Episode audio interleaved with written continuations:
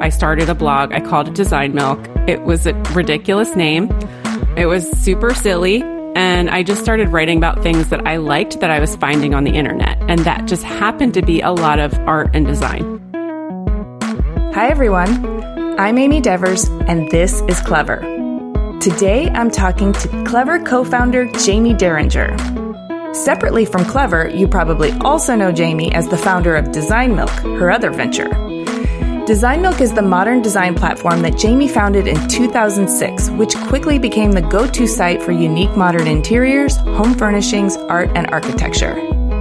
Design Milk not only highlights emerging talent, but is also dedicated to making modern living effortless and accessible. In 2019, Jaime sold Design Milk and became Chief Creative Officer of the new organization, which includes Design Milk Magazine and Shop, AHALife, and Kaufmann Mercantile. Now celebrating their 15th year anniversary, it's no surprise Design Milk remains one of the most popular design magazines, given Jaime's keen eye, love for design, and expertise on design trends. It is my pleasure to share this conversation with Jaime, who, in addition to being a media badass, is also a talented artist, great mom, and dear friend. Here's Jaime.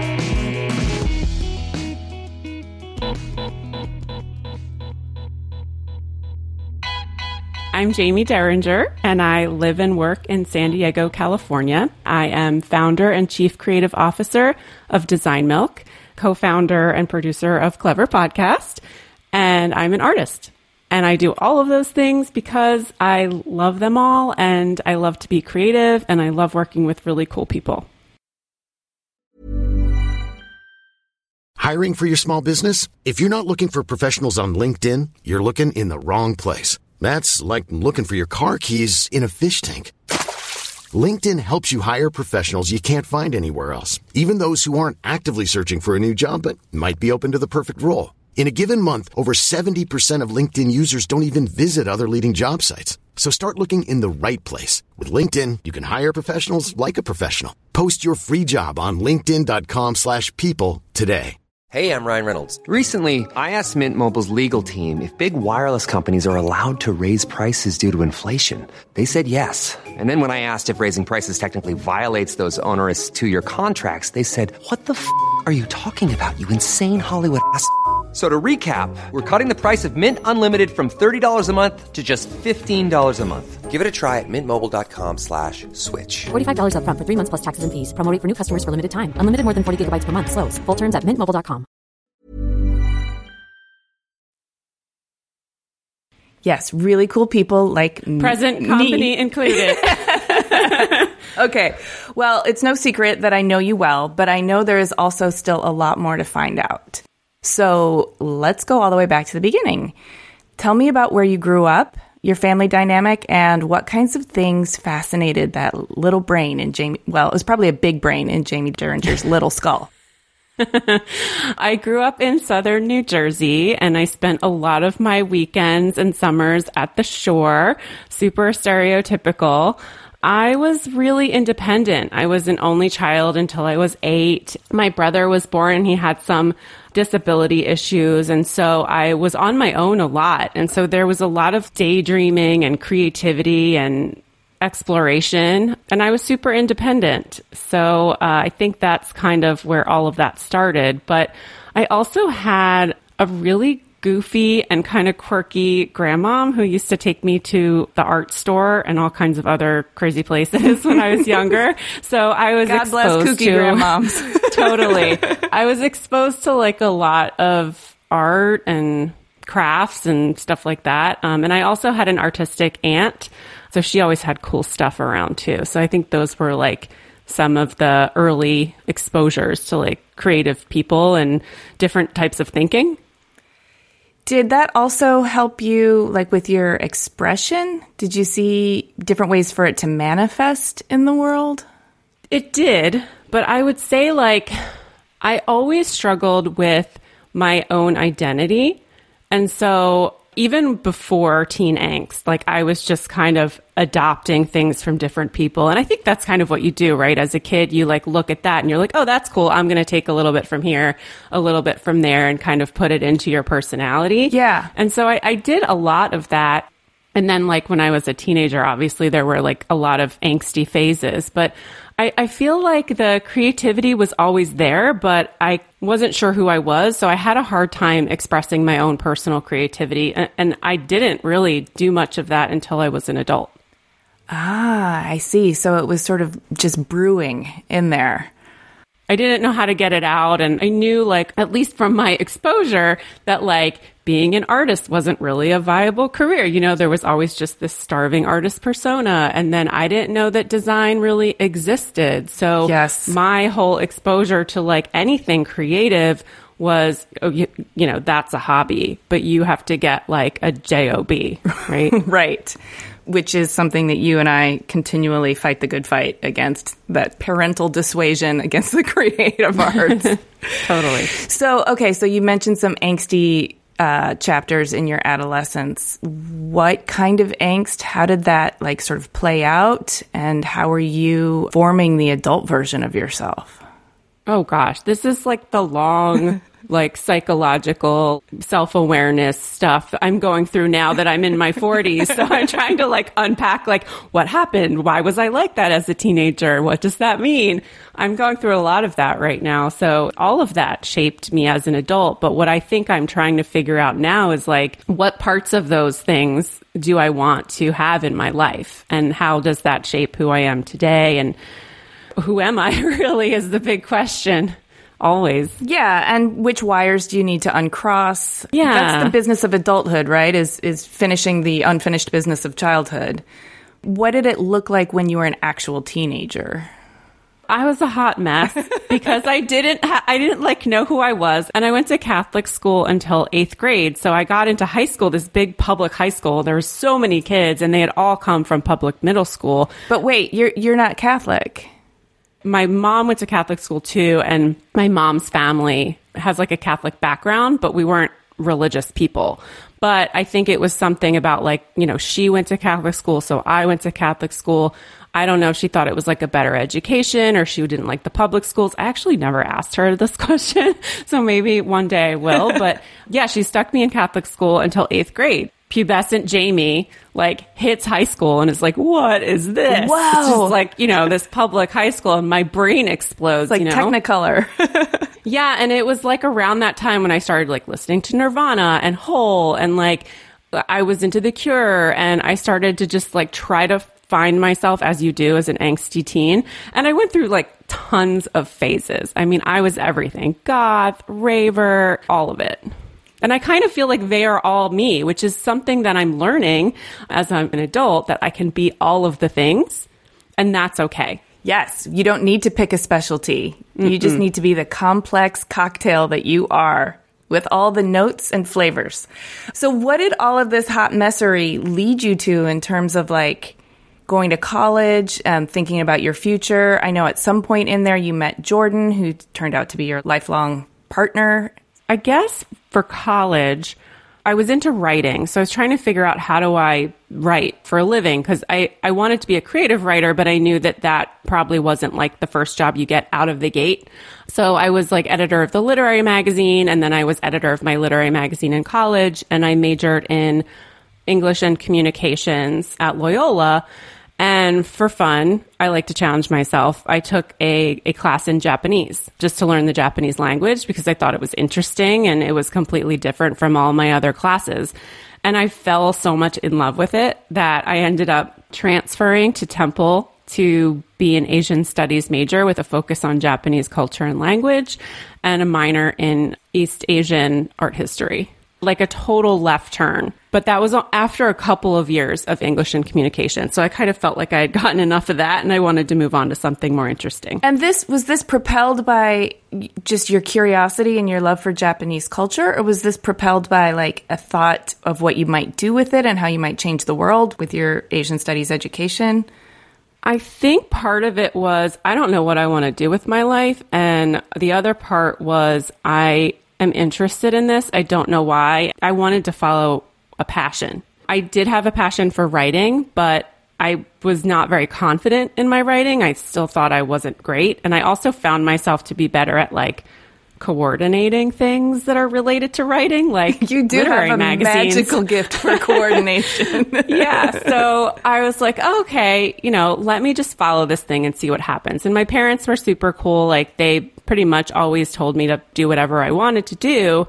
I was like, okay, I'm going to go and be this Asian studies slash Japanese major and see where that takes me. I had absolutely no plan. And looking back, I'm like really proud of myself for being so bold in my choice. but also like it was terrifying because I didn't know what kind of job I was going to get. you were flying blind, but you were also just, I'm sure, really engaged because you were so fascinated and interested in what you were learning. You graduate from Temple, and then what happens? And where's Jordan in all of this? Jordan had finished up his degree when I graduated. So he, he was in law school and I end up getting this job at a small publishing company in southern New Jersey doing project management. And I was like, I don't know what project management is, but there's editing and writing involved. And they have a publication that's in Spanish and they have a publication that's in Japanese. And those were two of the other languages that I'd studied. So I was like, cool, I might get to travel to these places. I might be able to brush up on my language skills while I'm there. And it's also publishing, which is related to English and communication. So I was like, this is the perfect job for me. Fast forward, maybe about a year, I'm like, nope, I can't do this anymore. Why? What was that about? Well, first of all, I feel like the project management was perfect for me, but I just, Amy, I really struggle with working with other people. And I'm super independent. And I think I was young and immature too, and didn't really understand how to work with other people. I grew up feeling like an only child. I like never really had to compromise with people or get along with people, even if I didn't want to. These are all also like 40 year old self awareness, like tons of work on myself kind of realizations that I'm That's what only having so recently. interesting. right. So like at some point I'm like, I can't work with people and I job hopped for a while and I just couldn't find a job that I liked. And finally I found a job where I felt like I had enough independence and I felt like people trusted my judgment and my decision making and all of that. And it was so great. And I really loved it. And then it kind of got a little stale and I don't do well with that. I gotta keep moving. I gotta keep changing. So I was like messing around on the internet and discovered blogs. And that's kind of where my brain exploded again. Okay, foreshadowing. What year is this? 2006. Okay. Yeah, so early internet, but not so early, but like early enough. It's still MySpace time. There's websites like Delicious, which was like a bookmarking Yes, website. I remember. So fun. and live journals kind of teetering. Everybody's on MySpace. Everybody's launching blogs on Blogspot, which turned into Blogger. I was like, oh, this is really cool. You know, I, I think I have something to say, but I'm not really sure what. But like, I'm just going to start a blog. I started a blog. I called it Design Milk. It was a ridiculous name. It was super silly. And I just started writing about things that I liked that I was finding on the internet. And that just happened to be a lot of art and design. That's how it all got started, everyone. It, I wish it was a more glamorous story, but I was like bored at work and I was like, I'm just going to launch this website. and so these are the things that you were just sort of interested in on the side anyway. You didn't really get started thinking this was a side hustle. You just wanted a different area to express yourself to keep your mind activated and your creativity going because you were feeling bored at work. yeah, I think that was it. But not too long after starting it, I started to see the potential. Oh.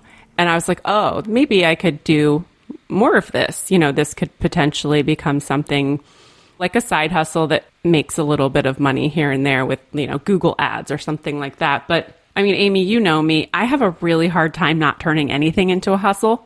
It's great, but it's also problematic. But like in this case, it was great because I really worked super hard on Design Milk. I mean, I, I designed the whole site in the beginning. I learned about advertising online. Like I, I taught myself HTML and CSS and you know, I did so much in the beginning because I was so excited about it. And that was such an exciting time online too.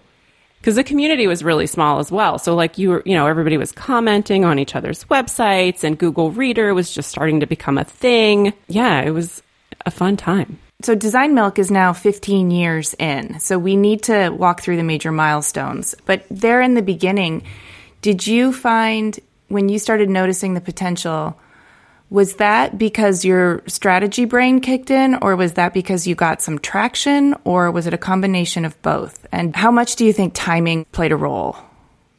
Oh, timing was huge. I wasn't launching something into a sea of blogs. This was a very early time. So I feel like being an early adopter was super important. If I'd launched this today, I don't know where it would even exist. It probably wouldn't even be a blog. It would just be like a social profile or a TikTok or something like that. Um, but there's already so many of those too. So it's like I would have had to launch the TikTok two years ago. I feel like timing was huge. There were less fish in the sea. And I also feel like I have to credit myself for my hustle because I did work incredibly hard on it. But I also feel like at some point there was a shift in which I was like, this is fun. And then someone emailed me about putting their banner ad on my website. And I was like, oh, cool. Like I could make money from this. Like it could really be a business. And then I started looking into blogs that were businesses. Ah. Um, and I started thinking about it like a, a magazine. That's kind of where things shifted. And at what point was it just growing to be too much for Jaime Derringer alone? Did you quit your day job first and before you actually had any team members, or did you hire a team before you quit your day job? I did quit my day job before I hired a team. It was 2009 and I was just done. I credit my husband for being super supportive because I was like, hey, dude, I'm going to quit my job today. I'm going to just try this design milk thing full time and see where it goes. And at that point, it was making pretty decent money. So I feel like he, it wasn't as much of a risk. But yeah, he was super supportive. Was like, go for it. That's when I quit my day job. About two years later, I got pregnant and I was like, oh, I can't do this by myself anymore.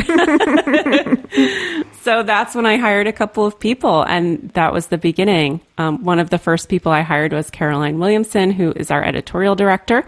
She has been with the site for 10 years now, and I know that because I hired her right before I had my daughter, and my daughter's turning 10. Which is crazy to me too, that like it's been 15 years. It's like really mind blowing that I've actually had like a steady thing Yeah, for somebody who went from like trying all different things on, you like stuck with this for a long time. Yeah, but the coolest thing about it is it's always changed. Like everything's different. Every day is different. Every week is different. And that's what keeps it fun. It's never monotonous. The other thing is your content area is creativity, and creativity itself is like this never ending fountain of fascination and, and interest. So you're in a good spot for it not to get boring. One size fits all seems like a good idea for clothes until you try them on. Same goes for healthcare. That's why United Healthcare offers flexible, budget friendly coverage for medical, vision, dental, and more. Learn more at uh1.com. Hey, I'm Ryan Reynolds. Recently, I asked Mint Mobile's legal team if big wireless companies are allowed to raise prices due to inflation. They said yes. And then when I asked if raising prices technically violates those onerous two year contracts, they said, What the f are you talking about, you insane Hollywood ass? F- So to recap, we're cutting the price of Mint Unlimited from $30 a month to just $15 a month. Give it a try at mintmobile.com slash switch. $45 upfront for three months plus taxes and fees. Promo for new customers for limited time. Unlimited more than 40 gigabytes per month. Slows. Full terms at mintmobile.com. Clever is supported by Tools and Weapons, the podcast hosted by Microsoft Vice Chair and President Brad Smith. A recent episode took Brad to Venice, where he connected with Yves Ubelmann, a partner whose company, Iconem, has developed a game changing technique for creating digital architectural models so comprehensive they've been dubbed twins. During the relative quiet of the pandemic, Yves and his team used drone captured photography and powerful AI to create a full scale digital twin of Venice, a city threatened by climate change and over tourism. On Tools and Weapons, Yves tells Brad how he's using this incredible technology to help preserve some of the world's most endangered cultural heritage sites in pristine detail so they can be studied and appreciated for generations to come. To stay current on some of the most innovative people working with AI today, follow or subscribe to Tools and Weapons with Brad Smith wherever you get your podcasts. Support for Clever comes from Wix Studio. Instead of reading you another, let's be honest, boring ad script, Wix Studio just sent me this wild looking Alice in Wonderland themed website to scroll through and tell you about. So, whoa. This is not the web I'm used to. There's something called mouse parallax, which makes it feel like you can go deeper into the screen. And as I scroll down, it's like I'm falling down the rabbit hole. And things are moving in depth and perspective. Even my cursor has morphed into a glowing little orb. There are all these no code animations that make this place feel organic and alive. And Alice is wearing some pretty cool shoes, by the way. Okay, I know I'm mixing up my narratives now, but we are definitely not in Kansas anymore. Your turn to go down the rabbit hole. Build your next web project on Wix Studio, the platform for agencies and enterprises.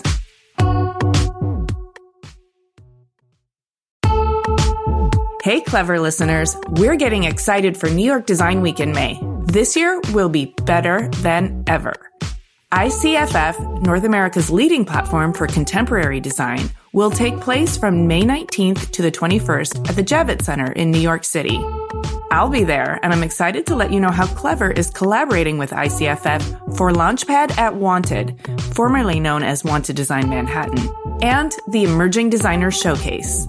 Launchpad is an international platform for emerging designers that introduces new concepts and showcases prototypes of furniture, home accessories, and lighting.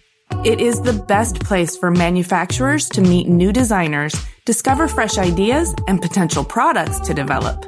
The best of Launchpad winners will be selected by a jury of renowned industry professionals, led by yours truly and they will go on to be featured in another edition of the popular Emerging Designers Showcase. I'll be leading the Emerging Designers Showcase live on the Talks main stage, where the five Launchpad finalists will have a chance to present their projects to our esteemed panel of professionals. It's always a really good time. So mark your calendars for Sunday, May 19th at 4 p.m. Both Launchpad and the Emerging Designer Showcase are presented with media partners Clever, that's us, and Design Milk, and with support from American Standard and Lumens. Visit ICFF.com to learn more and register to attend. Those are the letters ICFF.com. Come by and say hi. I would love to see you there.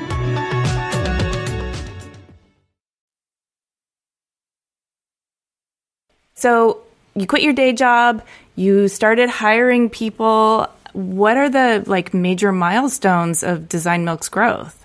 The first one for me was quitting my job, but that's a personal one. Mm-hmm. But I would say like expanding the team, so hiring our our first people. So when Caroline came on, and that was uh, 2011. I don't want to get too much into the weeds of being like a new mom and being responsible for a human um, and like running a website, but it was a lot in the very beginning, even having people help out or hiring people.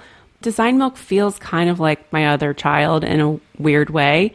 And I never really stopped moving with it. So I just kept on. And the, the great thing about hiring people is I could step back and start thinking about the growth of the website versus the day to day management of it. And that continued on as we hired more people. You know, tech editor Gregory, we have V who's working on social media. She's our lifestyle editor now. So having more and more people come on and help with different parts of the business and help it grow has been super critical. And now it's like 20 some people, which is blowing my mind.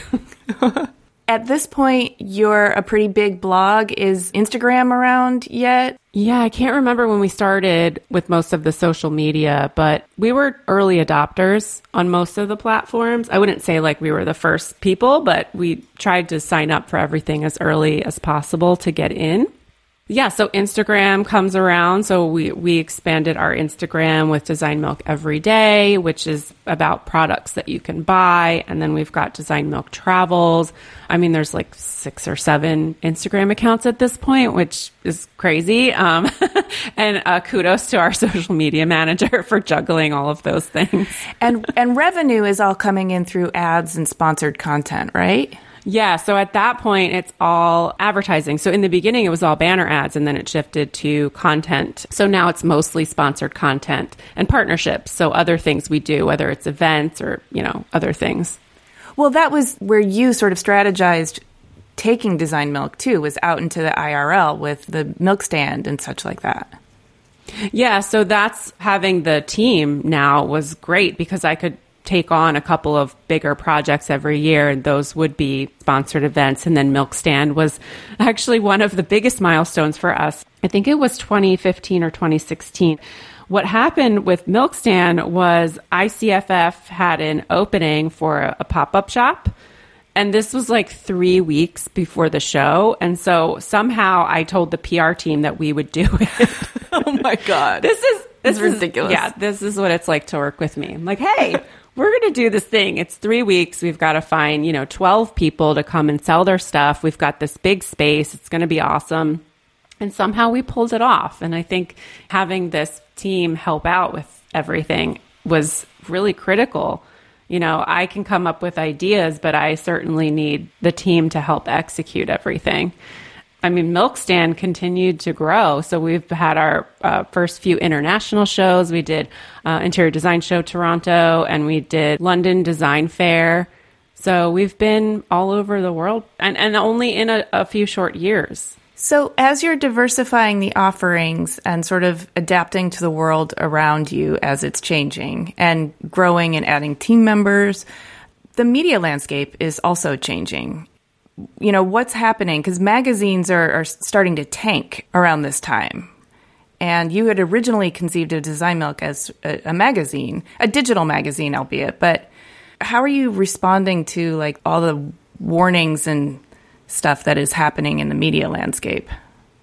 I would say like 2011, 2012, magazines really started to hurt and a lot of those ad dollars got shifted to digital. So we actually benefited quite a bit from that. And that was really awesome for us. It was disappointing to see some of my favorite magazines go under or, or you know, be off the radar. But I, I, feel like it really helped us. And being digital first, it was great during the pandemic because we had always been online when other businesses were struggling to figure out how to bring their content online. We were already there. So um, that was also beneficial for us. But the other thing that I think was an interesting time was like 2015, 2016 when I started to think about e commerce. And that's one of the reasons why we launched Design Milk every day because we wanted to test and see people's appetite for more accessible, affordable, modern design.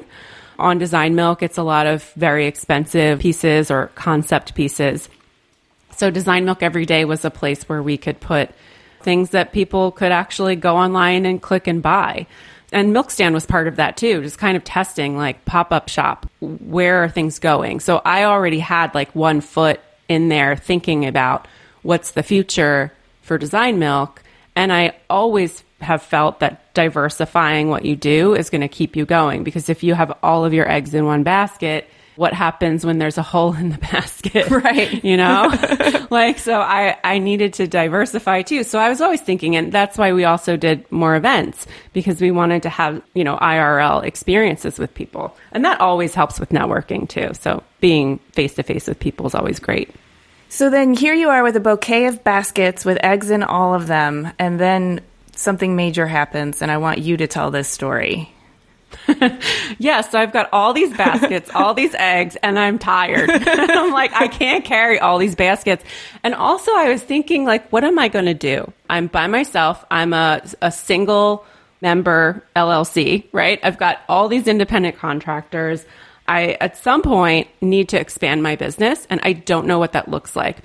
So I need to either hire more people or hire someone to help me run the company or get investors or sell the company.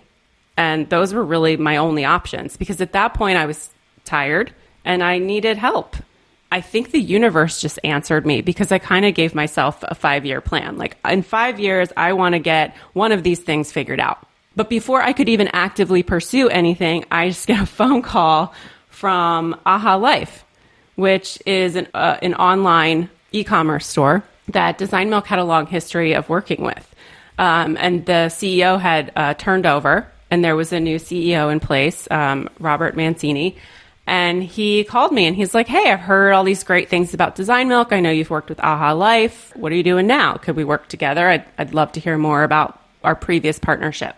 So as we got talking, it was really exploratory, but he was really interested in the dog milk website that we had, which we ended up folding into Design Milk under the pets category. But it was all about dogs and design. Um, and so we started talking about that. Two of my like, favorite "Oh." things. So we started talking about that. And then I was at a trade show and I get a, another phone call. He's like, Hey, what if we just bought all of it? I was like, Okay, I don't think I want to sell design milk. Like, I, I really was at the point where I was like, Yes, I want to get rid of it, but also, no, I don't want to get rid of it. it's my love it." baby. Yeah, I wanted to alleviate some of the pain points for myself, really, is what I wanted. So when he said that, I was, my immediate answer was no. But deep down inside, uh, and he got this out of me, is, you know, I, I wanted to get rid of some pain points, but I still really loved design milk. Um, and wanted to be involved. So that's kind of what happened. And it, it took a while and it was a big process, even though we don't have any physical inventory or stores or anything, everything's digital. It still took a lot of time, but we got to the point where AHALife acquired Design Milk.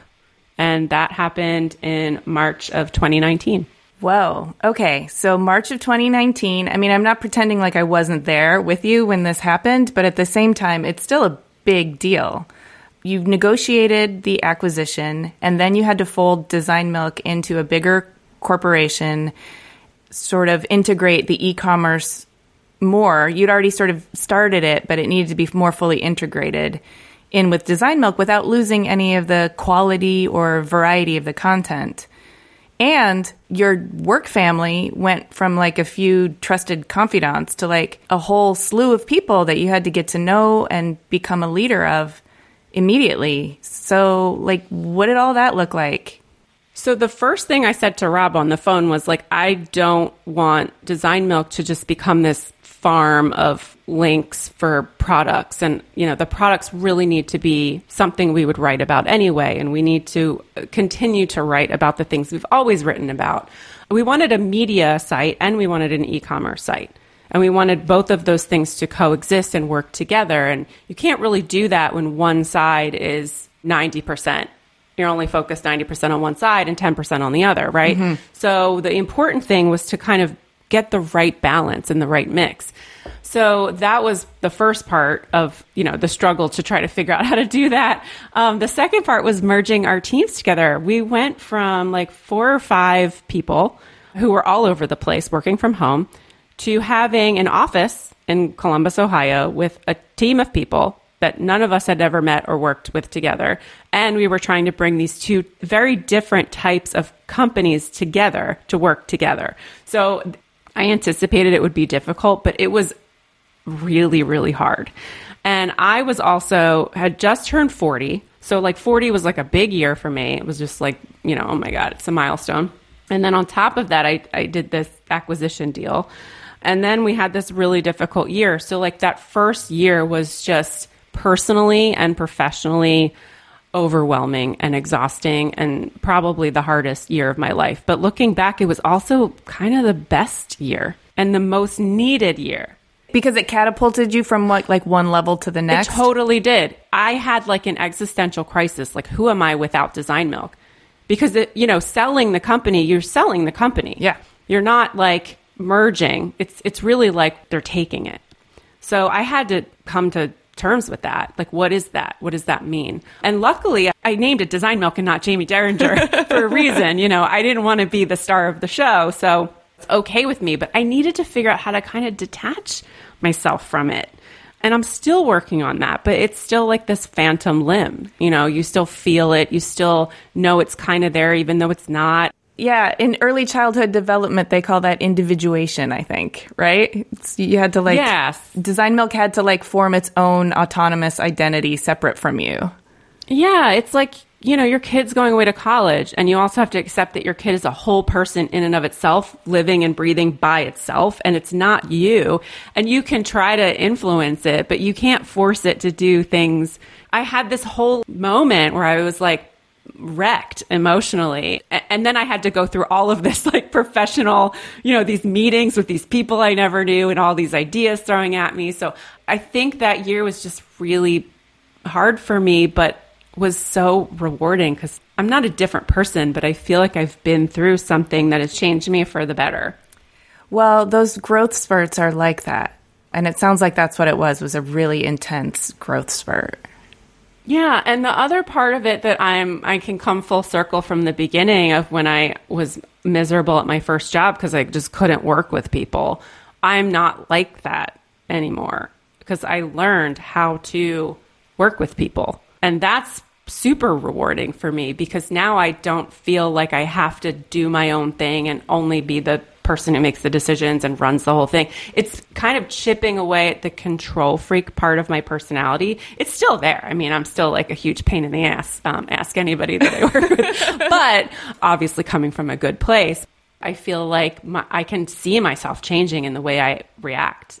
Well, not to insert myself into your story, but if I'm correct, you and I formed our partnership before the acquisition, which I know for sure.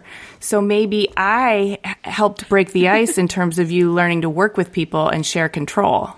That is probably true because what I think is great about our partnership is you have strengths that I don't have. And I, I think both of us recognizing what we're good at and what we're not good at, that we kind of fill each other's boxes, or I don't know. I don't know what kind You of metaphor you me, want to Jerry- use, but it, Jaime yeah, that's exactly right. like it, it works really well, and I have people at Design Milk that are like that too. And so it, it's kind of me learning to delegate or trust other people to do X, Y, or Z, and also just navigating different types of personalities. And it's a beautiful thing because I think I, I appreciate that everybody's different and not like me. And so I think once you also start to respect that about other people and take in their ideas and listen to them, that you could learn something new or you know like maybe Imagine they have a better idea than you like i mean you and i have been there you know how to deal with me Yes. Well, we do have to mention the origin of Clever at least a little bit. I don't want to get too meta here on this podcast, but before we started Clever, I definitely had my antenna up for like minded souls that I could collaborate with. And they also had, like, I think your hustle, like, spoke to my antenna directly. Because I think we kind of fell in business love at first sight, didn't Yeah. we? it was business first and then the friendship Yeah. after. You know what it's like? It's like this is totally not related, but have you ever watched Married at First Sight? yes, I have. Okay, Based on So your it's like recommendation. at- yeah. Okay. So um, we need to know if anybody out there is watching it. But Married at First Sight pairs two people together with matchmakers match them together, and then they get married like literally without ever having met. Um, and then they follow them along to see if they stay together. And so I think that was kind of like what we did. kind of we were like, let's you mention it. just, let's just do this thing. And we we really hadn't even known each other that long, and we just like immediately trusted one another. And we were like, okay, let's do this. And then afterwards, we were like, yeah, we want to stay together. We don't want to get a divorce. But we did have some herky jerky moments where we're just figuring out like your style and my style and our strengths, you know, and playing to our strengths. But that's what I think is so lovely and organic about this particular partnership, which is a separate baby of yours than Design Milk and, and mine. We're co parents of this baby. We're both so invested in it that we had to become self aware in order to make the partnership work. Yeah, and I think that your friendship has helped me tremendously in that area, both professionally and personally. So thank you, Amy. I love you, Jaime. okay, now let's get into your creative process. Hey, it's Danny Pellegrino from Everything Iconic. Ready to upgrade your style game without blowing your budget? Check out Quince. They've got all the good stuff, shirts and polos, activewear and fine leather goods, all at 50 to 80% less than other high-end brands. And the best part? They're all about safe, ethical and responsible manufacturing. Get that luxury vibe without the luxury price tag. Hit up quince.com slash upgrade for free shipping and 365 day returns on your next order. That's quince.com slash upgrade. Planning for your next trip? Elevate your travel style with Quince. Quince has all the jet setting essentials you'll want for your next getaway, like European linen, premium luggage options, buttery soft Italian leather bags, and so much more. And is all priced at 50 to 80% less than similar brands. Plus, Quince only works with factories that use safe and ethical manufacturing practices. Pack your bags with high-quality essentials you'll be wearing for vacations to come with Quince. Go to quince.com slash pack for free shipping and 365-day returns. Imagine the softest sheets you've ever felt. Now imagine them getting even softer over time. That's what you'll feel with Boll and Branch's organic cotton sheets. In a recent customer survey, 96% replied that Boll and Branch sheets get softer with every wash. Start getting your best night's sleep in these sheets that get softer and softer for years to come. Try their sheets with a 30-night guarantee. Plus, get 15% off your first order at bollandbranch.com. Code BUTTERY. Exclusions apply. See site for details.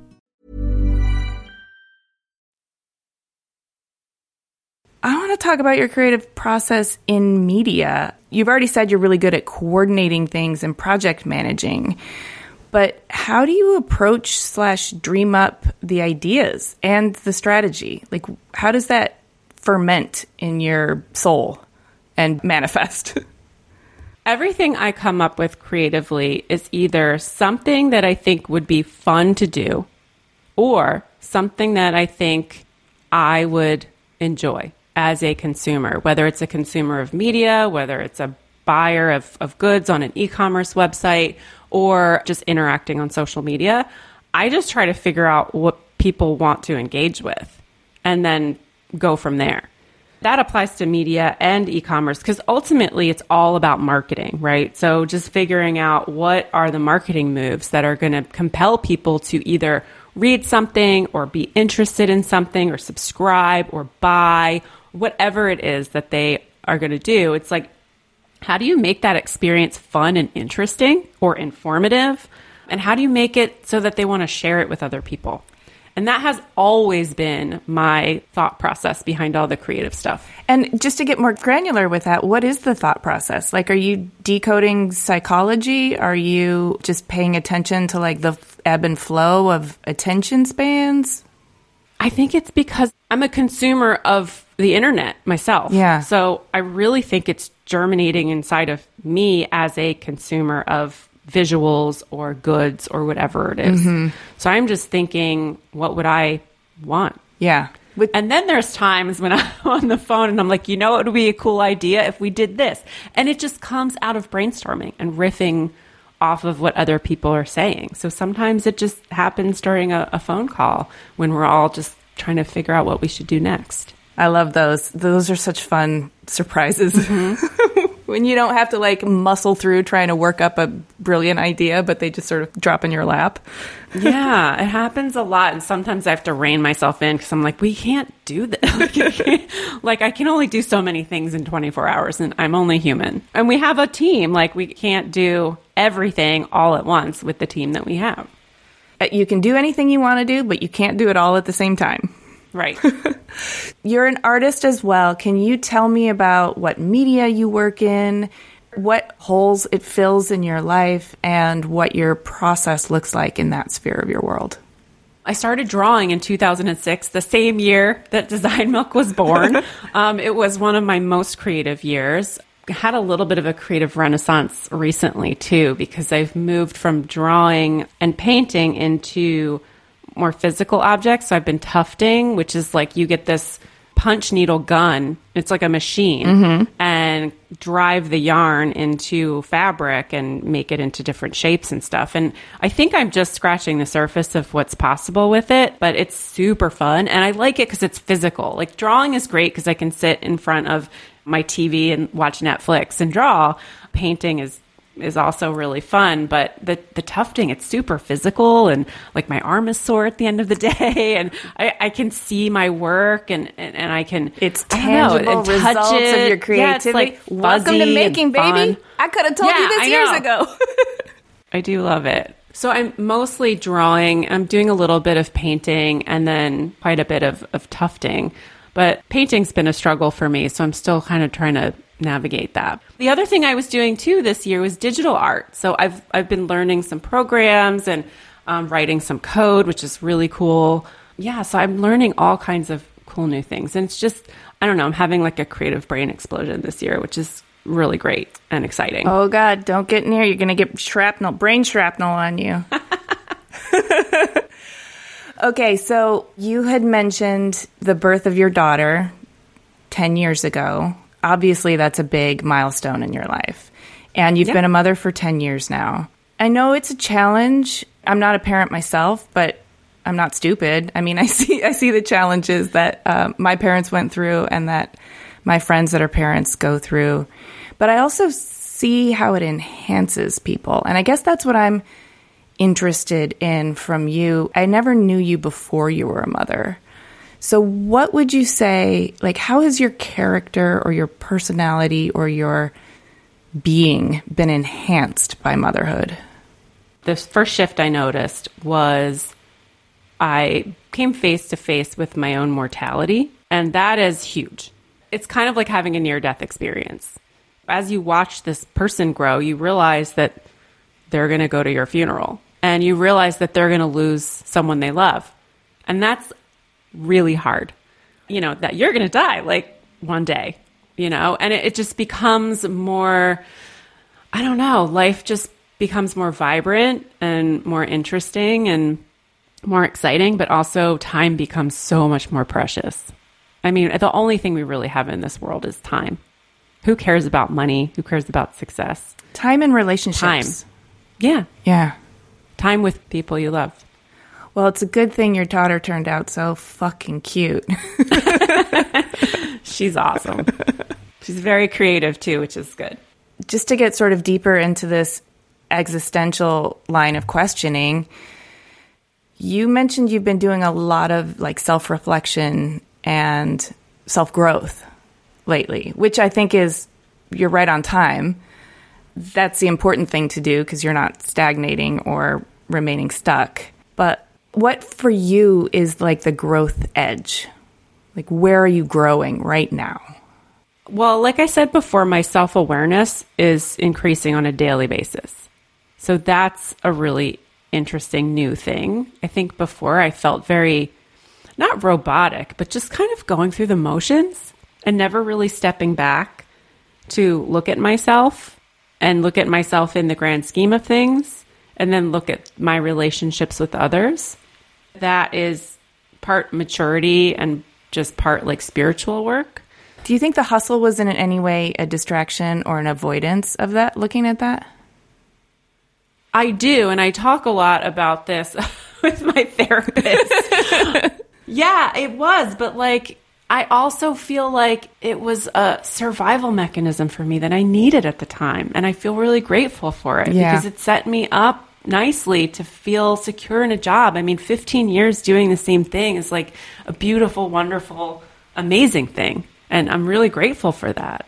Just even becoming aware of our survival mechanisms and getting to the point where you can have appreciation for them, but also a kind of perspective that helps you know, like, whether they're serving you in all instances or not, and like when to employ them or not employ them is, I think, a really pl- powerful place to get to.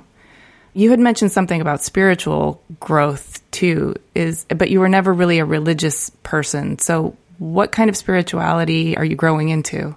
I'm doing a lot of meditation, and that really helps me connect with who I am. I talked earlier about like struggling with my own identity. I think that the acquisition and when I turned 40, it like forced me to confront myself and say like who who am I? Think about who am I without Design Milk? You know, who am I as a person? That work has been ongoing for like 2 years, just trying to figure out who I am without all of the things that are physical attachments or personal belongings or whatever. Like, you know, who am I when I'm alone in a dark room? Figuring that out is is really eye opening. Do you see any similarities to the young Jaime Derringer hot mess who was alone in a dark room, like writing poetry and listening to Nirvana? I'm reconnecting with that person. She's probably pretty awesome. yeah, she's really cool, but she doesn't have confidence. But now I have the confidence. So I'm connecting, like I'm the adult Jaime with more confidence, connecting with that angsty teen writing poetry. It's becoming like this beautiful thing that I'm watching happen. I mean, it's not overnight, but it's um, it's something I'm working toward, and I, I feel really good about it. Well, I feel good about it too. That leads me to my next question, which is where you're projecting yourself in the future. I mean, after a year like 2020, we know that plans can sometimes just be pointless or ridiculous. Like they all go out the window as soon as like the world changes rapidly. But also, you had a great amount of success before when you were without a plan in terms of finding your way to Japanese studies and just starting Design Milk without a plan. So clearly, you're good at adaptation. That will always be a superpower. So, with that in mind, what does a super adaptive, bionic Wonder Woman future Jaime Derringer look like? And what kind of world does she want to build and foster? I love this question. This is my least favorite question is where do you see yourself in five years? That's the worst question because I don't look too far into the future. Being a project manager, you're always planning, but the greatest part of what I've learned about planning is your plans always get fucked up. so you need to plan for fucked up plans. Uh-huh. So that's what I do. I think about what I where I want to go and what I want to do, but I focus more on the journey and then I course correct as things change. And I think that's a good project manager, but it's also a good life lesson because you're never going to have a perfect week where everything goes your way. There's always going to be a random thing that happens. You know, your kid falls off their scooter and breaks their wrist, and then you end up at the ER for three or four hours. That kind of stuff really happens in life. So you have to plan for that stuff. Did she get her cast off yet? she did. Okay. yeah, she's doing good. But these things just happen. So it was the perfectionist in me that expected everything to go as planned. And it always did when I was in charge. but now what I'm learning is that when other people are in charge, I defer to their leadership and their expertise. I do what I can on my side, but I can course correct really easily when things don't go as expected. That's the beauty of being able to work with a team. Well, that sounds wonderful. And if you could have some influence over how our world changes toward something, what direction would that be? Well, having a child is a huge responsibility. So clearly, anything I'm learning, I want to impart that knowledge on my daughter because she's the future generation. So the decisions she makes will carry on through the future. So that that's a huge part of it. I don't think we put enough like emphasis on the responsibility of parents and parenting as like a giant role in shaping the future. It is, you know. Yes, I, I, can do what I can do now, but I'm going to be dead in how many years, and she's going to carry quit, on whatever quit I teach her. About dying. Right? okay, sorry. I, sorry. It's a it's a real thing. People die.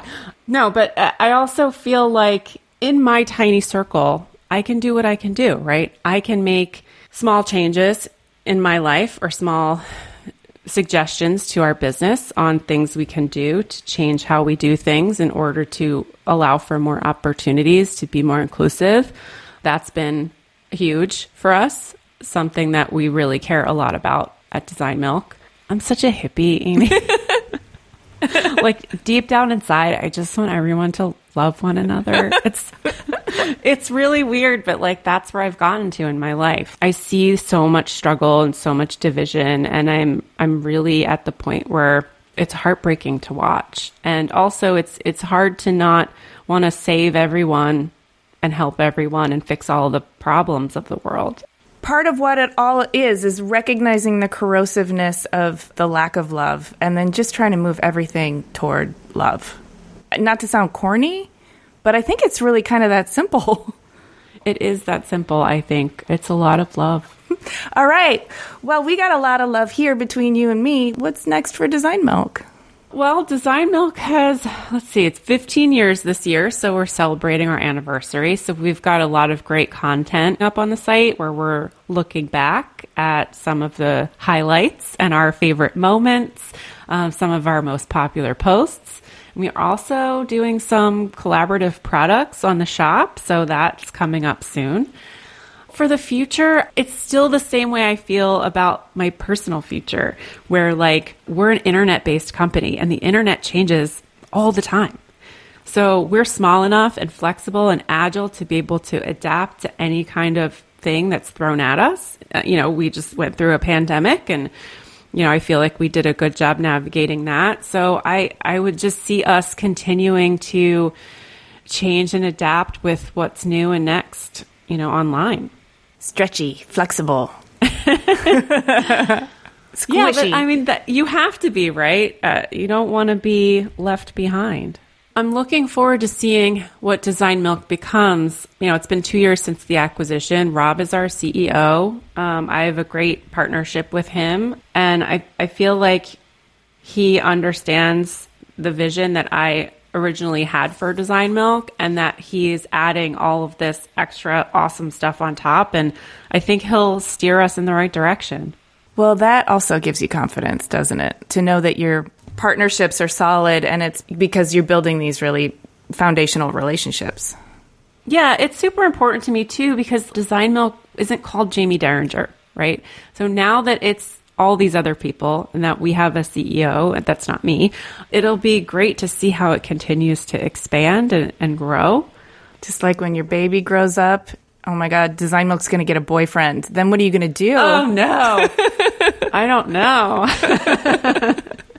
Well, so much of our day to day operations are like pretty much about getting our business done. But whenever we get a chance to stop and I get to gaze upon your beauty and learn more about you. It always makes me just so happy that we're doing this together. Yeah, this is great. I'm so glad that we got to talk some more. And I, I feel like Design Milk being 15 years old, it's it's a huge milestone, and it's a milestone for me personally too. Because other than being married to my husband, I've never done anything consistently for 15 years. So I feel like I need to give myself a small round of applause for sticking it out for so long. yes, and your daughter's at 10 years. You better keep her to 15 at least. yeah, yeah. I think she's good. She's pretty independent now. She could survive on her own without me. So I've I've done my job. Thank you, Jaime Derringer. Thank you. Thanks for listening. To see images of Jaime's work and read the show notes, click the link in the details of this episode on your podcast app or go to cleverpodcast.com where you can also sign up for our newsletter. If you haven't already, please subscribe to Clever on Apple Podcasts, Stitcher, Spotify, or wherever you get your podcasts, and do us a favor and rate and review. It really does help us out. We also love chatting with you on Twitter, Instagram, and Facebook. You can find us at Clever Podcast, and you can find me at Amy Devers. Clever is produced by 2BDE Media with editing by Rich Stroffolino, production assistance from Ilana Nevins and Anushka Stefan, and music by L1011.